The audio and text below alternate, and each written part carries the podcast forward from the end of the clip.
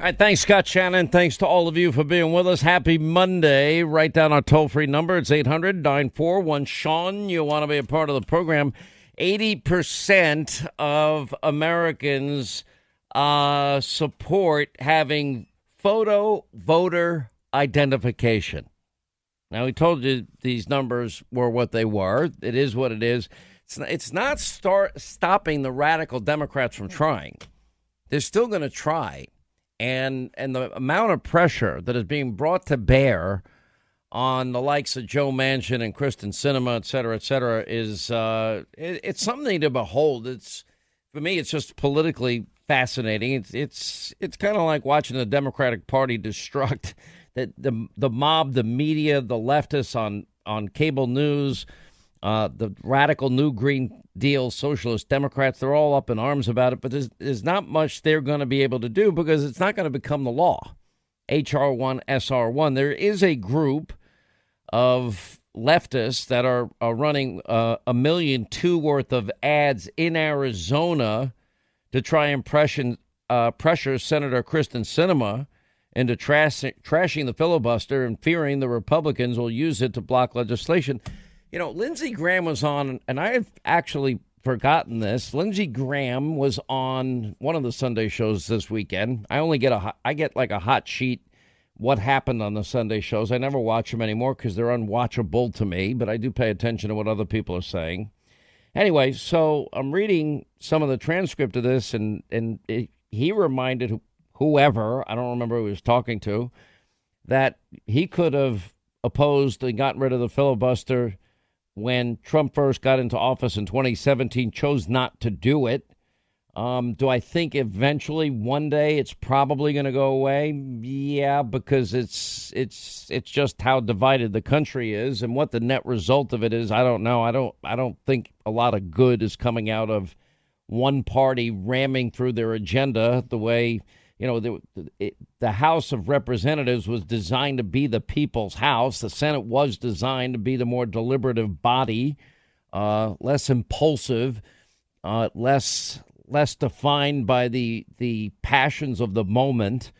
But anyway, the group Just Democracy is adding all of these ads against Kyrsten Sinema. Now, I kind of like it because Democrats are attacking Democrats. That's always a good thing, in my view, because they're cracking up uh, and they're spending a lot of money on it. One ad begins in reference to her past voting record.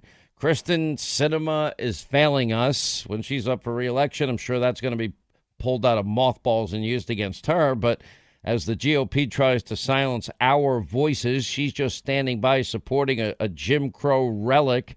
And instead, the ad says, You're refusing to stand with us, Senator Sinema. Why should we stand with you? And then a second ad slamming Senator Sinema for not fighting for federal takeover of local elections. You know, look, a lot of this is just purely unconstitutional, as we have discussed. Now, what's kind of fascinating is to watch in Georgia in particular, because three people kind of led the effort there. And, you know, so Georgia passes this new voting law that allows 17 days in person early voting. It, it, it mandates that every precinct have a drop box. It allows for mail in balloting, but it has voter ID. Now, this is the state where, where Joe Biden said it was Jim Crow 2.0. But Joe, in 50 whatever million years as a representative in the great state of Delaware, they, they don't have the kind of accessibility that Georgia is providing the people of Georgia and Delaware. They don't have any early days of voting, in person voting before an election. They have none. They have voter ID laws in Delaware. They don't have any drop boxes in Delaware. So if Georgia, based on his definition, is Jim Crow 2, 2.0, well, what are we going to call his law? And to get lectured on by Joe Biden on anything race is is frankly beyond repugnant considering his atrocious record on such. Now, the two people that have been also now remember this now costs the state of Georgia, it costs the state of Georgia a lot of money. As a matter of fact, it's costing them a hundred million dollars according to estimates, and it was in part supported by Stacey Abrams. Raphael Warnock is another one. You know, Raphael Warnock was saying voter ID provisions are akin to Jim Crow and new clothes, and then was saying many of the bills that he labeled as voter suppression and involve common sense, you know, voter ID provisions. All of these, quote, voter suppression laws, Warnock said, you know, we, we've got to have uh, voter ID because if we don't, they might vote twice. Are you kidding? Have you been in America the last several years? It's hard enough to get people to vote once, let alone twice. So that's his history. Now all of a sudden, he's backtracking. And so Stacey Abrams is backtracking. And, you know, Raphael Warnock, fact checked for claiming he never opposed voter ID laws, is just lying. Now, all of a sudden, out of nowhere, Stacey Abrams She's recognizing politically, uh oh, 80% of people in Georgia support and nationwide support voter ID laws. Now she's saying she supports it. Well, if she supported it earlier, she would have stepped in and stopped this move to boycott the Major League Baseball having the All Star game in Atlanta, which now costs the people of Atlanta, businesses in Atlanta, $100 million. And you can blame three people for this Raphael Warnock, Stacey Abrams, and Joe Biden, because they're the three people that got a very ignorant Major League Baseball to pull the game, and, and Major League Baseball had no knowledge at all whatsoever what issues were in play in the state of Georgia or anything about the voting laws. Look, if you want integrity in future elections. If you want confidence in future elections, this is not complicated.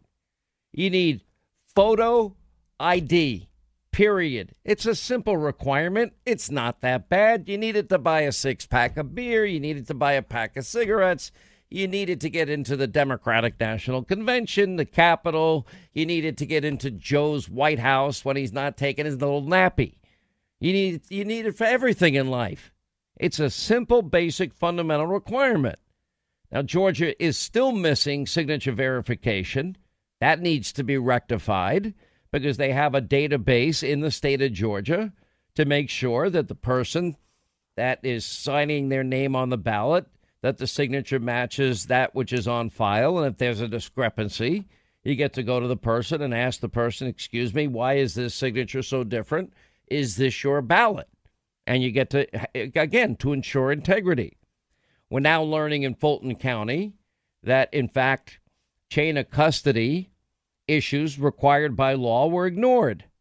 Well, now all of a sudden, that dopey Secretary of State that made this ridiculous consent agreement with the Democratic Party and the Democratic National Campaign Committee and the Democratic Senatorial Campaign Committee uh, that allowed for two different standards for voting in Georgia one for mail in balloting that was far less restrictive than in person ball- uh, voting. You know, now, oh, now he's recognizing there's a problem. You know, Stacey Abrams says nobody is, has ever opposed having to prove who you are, are to be able to vote. No, Stacey, that's not true either. And now she's trying to, you know, latch on to what, and nobody even knows what Manchin's voting rights compromise would be anyway. I guess the Mansion plan resembles the Georgia systems in, in fundamental ways. It does allow for early voting. ID is required. No excuse absentee uh, ballots. You know, that might be a bonus provision. The people that caused the $100 million financial loss, well, that would be that would be Stacey Abrams, Raphael Warnock, and, and Joe Biden. Those are the three people responsible. I hope the people of Georgia are happy and and then they got away with basically saying the state of Georgia is racist, and then Major League Baseball politicizes it. And what do they do? They take it to a state that has a very high percentage of minorities, and they take it all the way to Colorado, where they only have nine percent minorities in the entire state. Um, now you've, you know, people are asking me all the time, well, are you following what's happening in Maricopa County? The answer is yeah, of course I am. I follow the news every day. Are you reading about chain of custody issues in, in Fulton County, Georgia weren't followed. Yeah, that's why it was stupid of the governor of Georgia, you know, deciding he wanted to, you know, do a sample uh, check of ballots in Cobb County. Cobb, Cobb County wasn't going to be where the problems were. It was always going to be either Fulton or DeKalb County. How do you know this, Hannity? I lived in Georgia. I know Georgia voting extraordinarily well. Maricopa County. Now the now people ask me, well, what happens if in fact things come back and there's great discrepancies? I'm going to say, well, that's why they have this extended period from November 3rd through January 6th, and and and that's where these issues are to be resolved. Now, for those people, I, am not one of these people that gives fo- false hope to others. I don't know what what the audits are going to show. I've got I've made calls, I've talked to various people, I've got different interpretations of it, but the end result of it will be you, you, there's no way in hell the Democrats and there's no way in hell I don't think the Supreme Court of the United States or any court in the United States is going to dare involve himself in this. That's my my educated guess.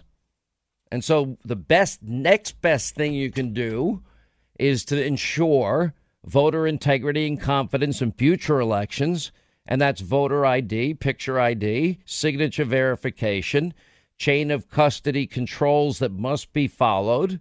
Uh, every year, you got to clean the voter rolls, make sure that they're updated and accurate. And every state, for the most part, has statutory language that requires that people from all political sides get to watch the vote count from start to finish. Again, all things that didn't happen in 2020. That's how you bring integrity and confidence back to the system. There's a way to do it. Republicans, too, I would urge them. You know, maybe maybe they're not they're not as used to Democrats that have have really adopted as their strategy mail-in voting but I think Republicans need to revisit this and make it a part of their strategy to get their voters to accept mailing in ballots or dropping off their ballots at a at a polling place uh, in the future uh, if they want again to win elections. 74% of Pennsylvania voters they support photo ID. Um, there's nothing that I'm advocating here to give an advantage to one side over another. I'm not doing that in any way, shape, manner, or form. In Pennsylvania, by the way, themselves, they're poised to be in their own audit. I think to have an audit is a good thing so we know exactly what happened. And I'm sure the results will be that there'll be contentious analysis and debate as to what really happened. I don't think there's anybody in this audience that can confidently say that they know that in 2000 the 537 vote difference in Florida is an accurate number. I don't think I don't think we'll ever know because the system was so screwed up in Florida at the time. It's since been cleaned up. The problems in 2016 in Florida, they've been cleaned up too. And now they're even going further. All right, listen, you're a parent, you send your kid to school, and what happens? They get indoctrinated and they're taught values that contradict the deeply held views, values that you have yourself. How do you counter this indoctrination? Well, that's where Tuttle Twins and their series of books is such an important piece of the puzzle for parents. And this is why millions and millions of copies now of Tuttle Twins books have been sold. Now, they have books for, for kids that are toddlers all the way through teenagers.